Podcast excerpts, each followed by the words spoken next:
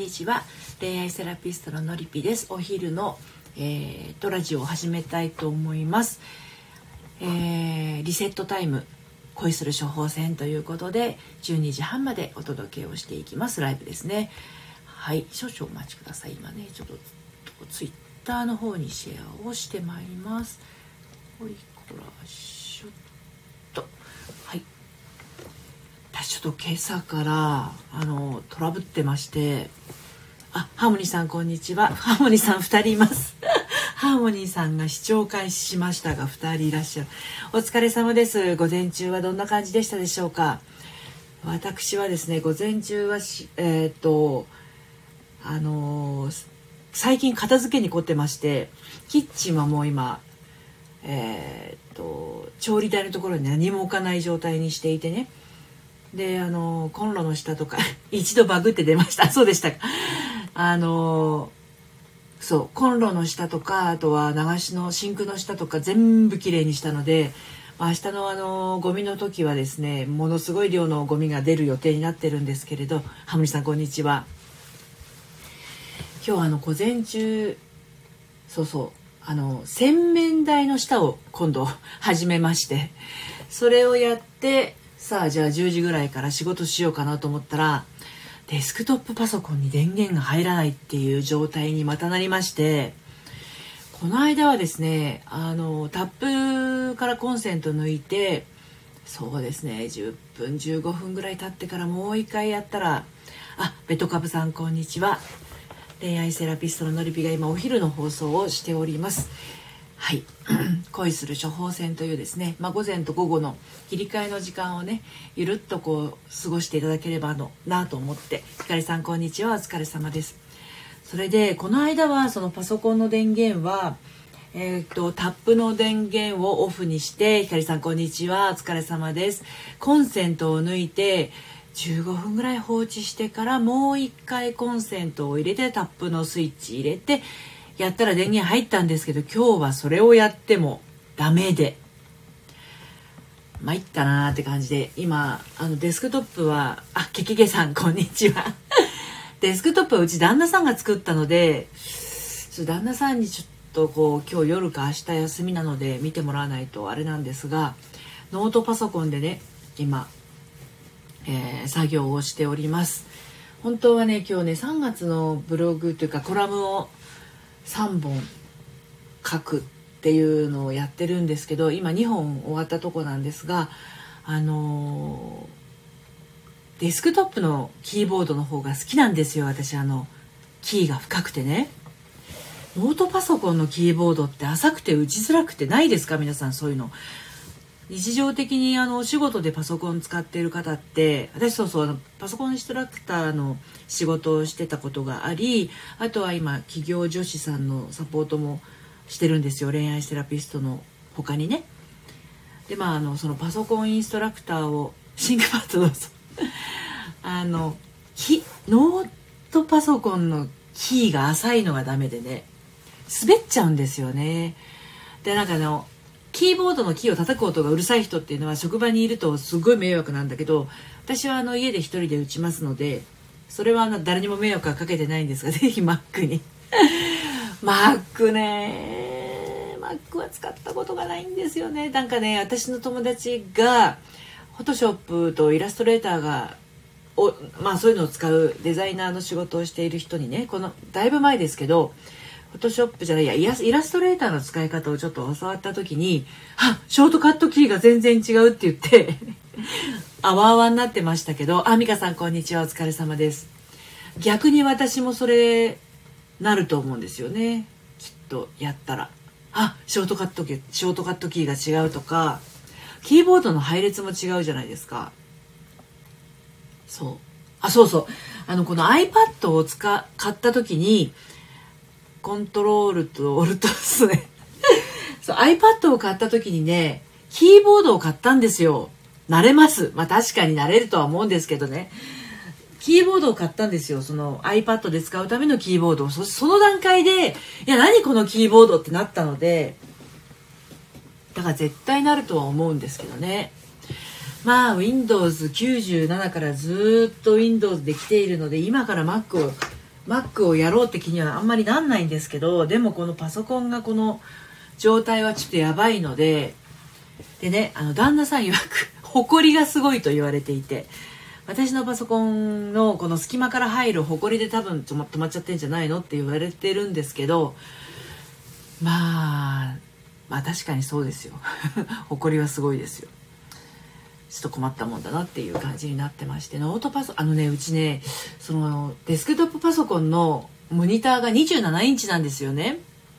だからワードとかエクセルを2画面こう置いてもまあ結構端端まで割と見えるんですけどまあノートパソコンのこのレノボのね画面が小さいこと小さいこと。でもそれでも13はあると思うんだけどめっちゃストレスですねこれちっちゃくてね、あ、でも今日午後セッションがあるから、まあ、セッションはノートパソコンの Zoomでもいいけどちょっとどうにか早くどうにかしたいって感じです。まあ午前中そんなトラブルがあったんですが、でも洗面所の下はすごく綺麗になったのと、まああとあの流しが非常に今気持ちがいい状態になっているのであのまあ何らかのサインでしょうねそのパソコンのデスクトップパソコンの中の本体の中の埃をどうにかせようというサインなんじゃないかと。データが飛んだらちょっと泣きますけど多分データは飛んでないと思うんですよ。電源が入んないだけなんで。電源が立ち上がってでその後ぐるぐるぐるぐる何回も再起動を繰り返すとかだったらやばい。やばい。本体もやばい。あのデータもやばくなっちゃうかもしれないんだけど。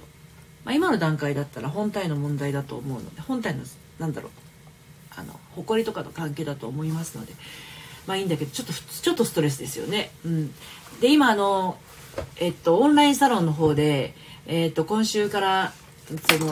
夢を叶えるノートの使い方をねあのご紹介するのにやっぱりこうノートのノート術っていろいろあるじゃないですか。夢が叶うノートとかね何でもこうあのできちゃうノート術みたいなのあるじゃないですか。で私は割とノートに書いたことって割と叶うんですけどこれねあの書き方すごいあのポイントがあると思っていてまああの自分に合ってるやり方をやるのが一番いいんですけどねであのどういうとこが大事かって言ったらやっぱり自分のできることを書いていかないと意味がないっていうのがあるわけですよね。で自分ができることを自分が理解してなかったら当然なんだろう書いてることもあの夢物語みたいなことを書いてしまって全然こう現実的じゃなくなっちゃうということもあるのでまあ今日今今週の初めとしてねあの3月から本格的にそれをやっていくにあたってあのサロンメンバーの方にはちょっと宿題というか今週のテーマを出してもらってるんです。まあ強制ではないんですがね。うん、ハーモニーさんノートの書き方ほんまによくわからないノリプのやり方でじっくりやってみたい。そうですよね。そうそう。だからまあサロンメンバーさんのあのように、えー、っとノートの使い方の、えー、っとまあ一緒にやれればいいので本当は限定生配信を3月の1週目にやれたらなとは思ってますけどね。はい。でまあアーカイブ残すので後から入ってきた人も確認はできると思いますし。で実際それをやってきて去年は私本当にやりたいことを全部できちゃったのとやっぱ書いてあることはあの多少負荷があっても、うん、なんだかんだこうできているんですよね。だからあのなんだろうそれすらねやっぱりね自分のできることを書くっていうのが一応テーマになるのでそういう意味で今日今出している課題課題って言ったらちょっと重くなっちゃうけどね。うん。あのそう自分のできることと自分がこう無理なことっていうのを自分が分かってなかったらあの叶うもんも叶わなくなっちゃうんで、うん、あのちょっとねそこをサロンメンバーの方あの夢叶えたいこといっぱいあると思うんですよね。のりぴ塾生去年のりぴ塾生には12月の時にあの1年間のスケジュールというか、うん、それをこう叶えるためのあ仕組みっていうのはねあの何人かにお伝えはしてるんですけどでそれで走り出してる人はあの不思議なことでねあの1月のを叶えましたとか2月のをクリアしちゃいましたっていうあのことがね起きてるんですよね。うん、なんであのできることを書くっていうのはすごく大事なんですよね。でできることが増えていくとその可能性も広がっていきますのであの自分が苦もなくできることっていうのが一番こうなんだろう神社の階段ですよ やっぱりそうあのダッシュしてあの5メートル上のところに登ろうと思ったって猫じゃあるまいしなかなか難しいじゃないですか。着実なのはやっぱり自分のできることを少しずつ少しずつやっていくっていうところが、えー、大事になってくるのであの自分のできることをまずは継続してやるっていうのもすごい大事なんですよね。今日はやったんだけど明日はやらないとかあの今日と明日はできたんだけどその次の日は忘れちゃったみたいなことだと習慣化になっていかないのであとやっぱ習慣にできるかどうかっていうのも結構やっぱり大きいんですよね。うん、あの私も長続きしない人間で三日坊主な人間なのであの一番顕著なのはですねブログを書くっていうのが毎日書けないんですよ。毎日書くっていうのができないからまとめて書くに走ったわけですよね。そう。だから2月の分は全部終わっていて今3月中旬ぐらいまでは書き終わってるんですよね。でそれを編み出したのが去年なんですけどそれそれもでもやっぱり組み立てができてないと絶対グダグダになっちゃうんで自分が本当に叶えたいこと本当にこれをやっていきたいことがあるのだとしたら、えーと自分のできることを自分のできるタイミングでやるっていうのがすごい大事で。まあ、それをそれそれをやっていくための今日出しているあれは一番こう基礎となるところですねできることを1週間やってみようっていうのはねすごい基礎と基礎となるところですね。だから1個でも2個でもいいんですよ。5個あってもいいんですよね。あプリンさんこんにちは。お疲れ様です。なのであの書いた人はそっちに絶対意識が向くと思いますのでサロンメンバーの方はね。意識が向いたところから始まりますので何でもそうです。手帳ノート術も同じですね。意識を向ける。あのよくほらあの叶えたいこと100個書きましょうとかあるじゃないですか。ああいうのも書いてほっとくもいいんだけどやっぱりこうある程度こう毎日見るとか癖をつけないとまあ数が多ければ多いほどあの、まあ、自分の潜在意識に残っているものはあれですけれどそうじゃないものっていうのはねあの忘れていきますからね。私はあのできるだけああいうのはね毎日見た方がいいと思いますよ。そういう時間を作るっていうことですよね。なんでそもそもねなんだろうな自分がこう周りに流されたりとか ハムリさん100個書いた。しかし毎日見てない。確かに毎日見てない。そう見よう大事ですよ。書いたものは、まあ、1日1回は見た方がいいと思います。それで見るんだったら朝の方がいいと思いますよ、うん。まあ、夜に見るっていう方法もあるんですけどね。夜に見るんだったらこういうこういうもの。朝に見るんだったらこういうものみたいに。分けるっていうのもありますよねでも基本的に夜っていうのはあのあれもできなかったこれもできなかったって思って寝るっていうのは避けたいのでああなんて今日もいい一日だったんだろうって思えるようなことをあの書いておくのがいいと思いますね。そうだから夜のあの気持ちを整えるっていう方法とそれから朝今日一日をどう過ごすかっていうのとちょっと種類が違うんですよね。意識の向け方がね。もう夜は本当に自分を休ませる。今日の私はよく頑張りました。今日は楽しい一日でしたと。いうふうに着地して寝るっていうのがあの一番幸せですよね。で一回寝ますとリセットできるのでそこでまたまた新たに一日がね始まっていくわけですからね。はい、で午前と午後の切り替えも一緒ですよね。午前中はまあこんなあのいいことも悪いこともあったけれど午後は午後っていう切り替えですからねえ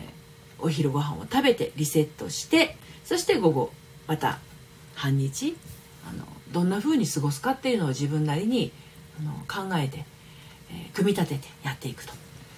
でまた私今日も夕方5時からあのオラクル占いしますけど、まあ、その時もですね、えー、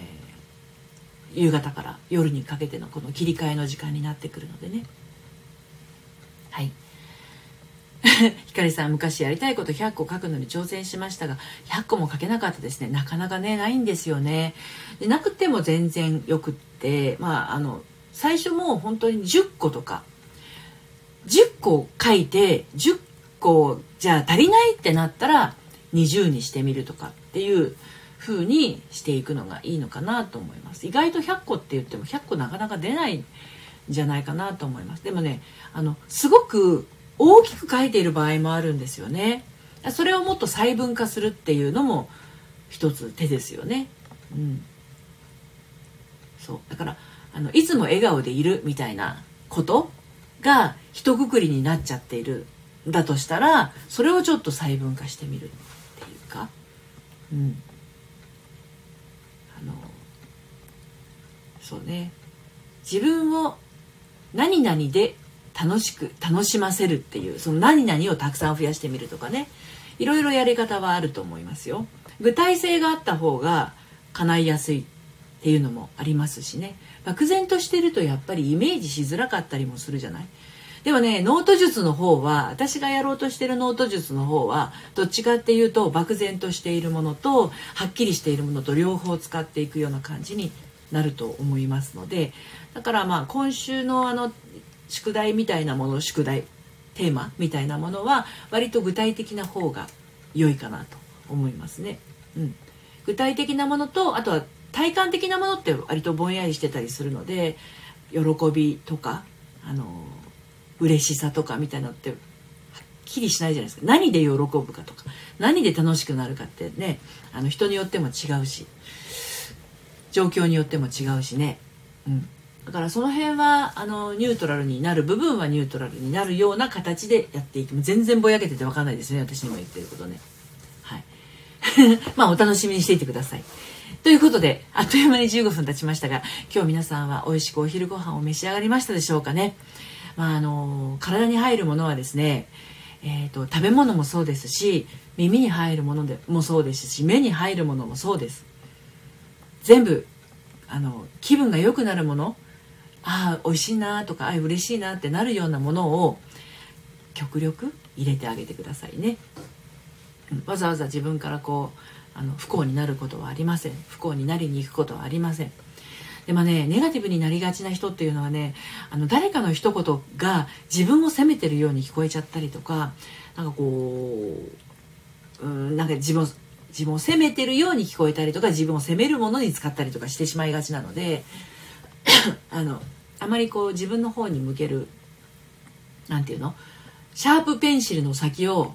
あの自分の尖ってる方を自分に向けないようにしてくださいね。狂気になっちゃうからね。と言って人の方を向けるわけではなくあのシャープペンシルだったらボールペンだったら字を書くためにあるので、うん、言葉は思いを伝えるためにためにある、ね、相手があの思いを伝えるためにあるものなので決して人を傷つけるためにあるものではないというところに立ち返りつつ、はい、決して誰かが自分を責めているものではないというふうにあの捉えつつ、はい、そんな風に午後も過ごしていきましょう。はい、ということで、えー、お昼の放送はこの辺りで終わりにしたいと思います。はい、リセットしないアラサーからの恋する処方箋、えー、終わりにしたいと思います。夕方ね、また、えー、っと、運気上がるよ恋愛セラピストのオラクル占いやっていきますのでお時間が合いましたら遊びにいらしてくださいそれではまた最後までお付き合いありがとうございましたさようなら